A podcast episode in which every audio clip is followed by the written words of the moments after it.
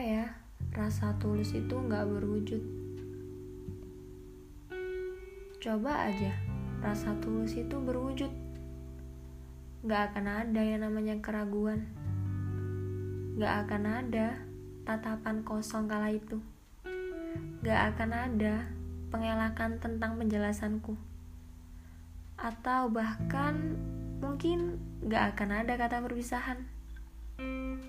Karena jika rasa tulus ini berwujud, mungkin kamu mampu melihat rasa bertahan di balik ramainya godaan, rasa percaya di balik keraguan, rasa khawatir di balik diamku, rasa sabar di balik sikapmu padaku. Bahkan atas segala doaku yang hingga detik ini masih tertuju pada kebahagiaanmu. Meski bahagia mungkin ini bukan bersama aku lagi